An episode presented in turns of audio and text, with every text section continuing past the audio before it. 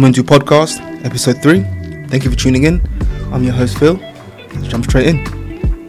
It's very important that you let people know just who you are every chance you get. In particular, when the stakes are low, like in everyday situations.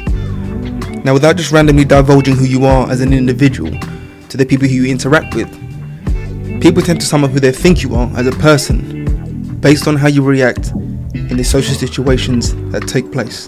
For the most part, people tend to respond negatively to people that they've had a previous relationship with when they start to behave in a way they're not familiar with.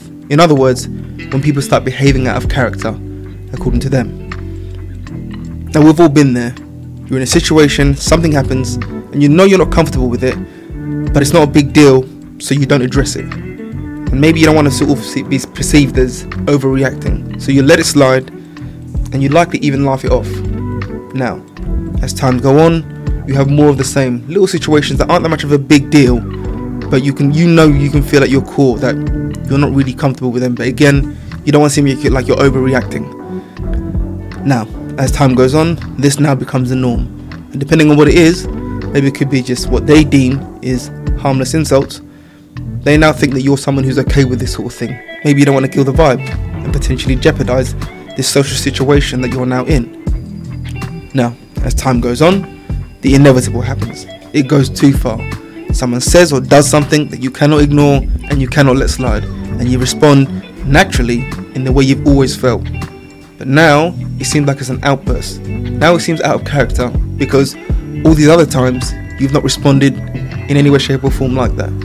So now, according to the people you've been socializing with, you're now acting out of character, and everybody is shocked at your outburst. The best case scenario is that those around you witness this and they understand that you are far from comfortable with this particular situation that took place, and they make like a mental note to understand that this is something that you do not like, and they continue and they move accordingly. However, people rarely think that way. The likely outcome is that they think you're just having a bad day, and that your response is something completely separate from the situation that took place, and it's just a case of this is the outlet where you're going to sort of let your emotions out and they take it as it was something else, it isn't this. And again, they just sort of think to themselves, right, they just need a moment to cool down, but they don't register that it's their actions that took you to this point.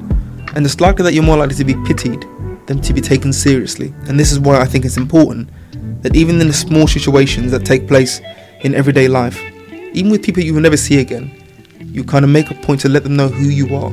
If something happens and you know at your core you're not comfortable with it, let it be known there and then. At the very least, you'll get into the habit of letting people know that you're uncomfortable when you feel it, rather than letting it fester, letting it fester and build up into something bigger than what it should be. Now, personally, I think if people can see that you possess certain traits in the small situations that take place in everyday life, and then when those same traits appear in bigger circumstances or more considerable circumstances, then the people around you really have only themselves to blame when they expect a different version of you.